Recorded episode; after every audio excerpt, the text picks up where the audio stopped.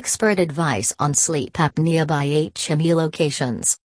While sleep centers are conducting studies on patients for sleep apnea, they will generally categorize it into three categories mild, moderate, and severe. The categories are determined by the apnea hypopnea index, where is the sum of the number of pauses in breath plus the number of shallow breath that took place each hour.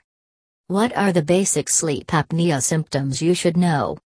Do you snore all the time while sleeping?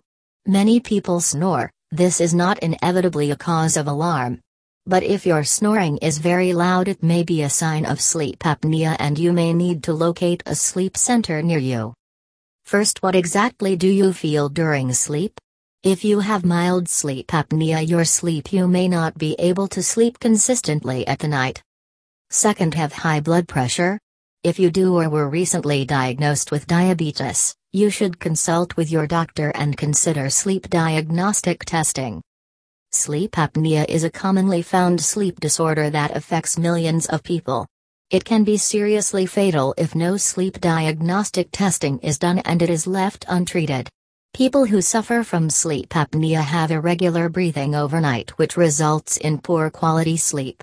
Sleep apnea can worsen cardiac health, which leads to high blood pressure, heart failure, stroke, etc. Sleep apnea greatly increases the risk of death or heart attack. How exactly it affects your heart Your heart rate and breathing can increase and become irregular, and after some time it starts to take a toll on your body.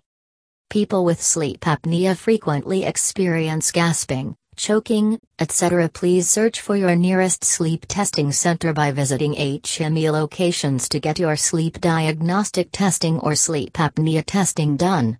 Thank you for listening.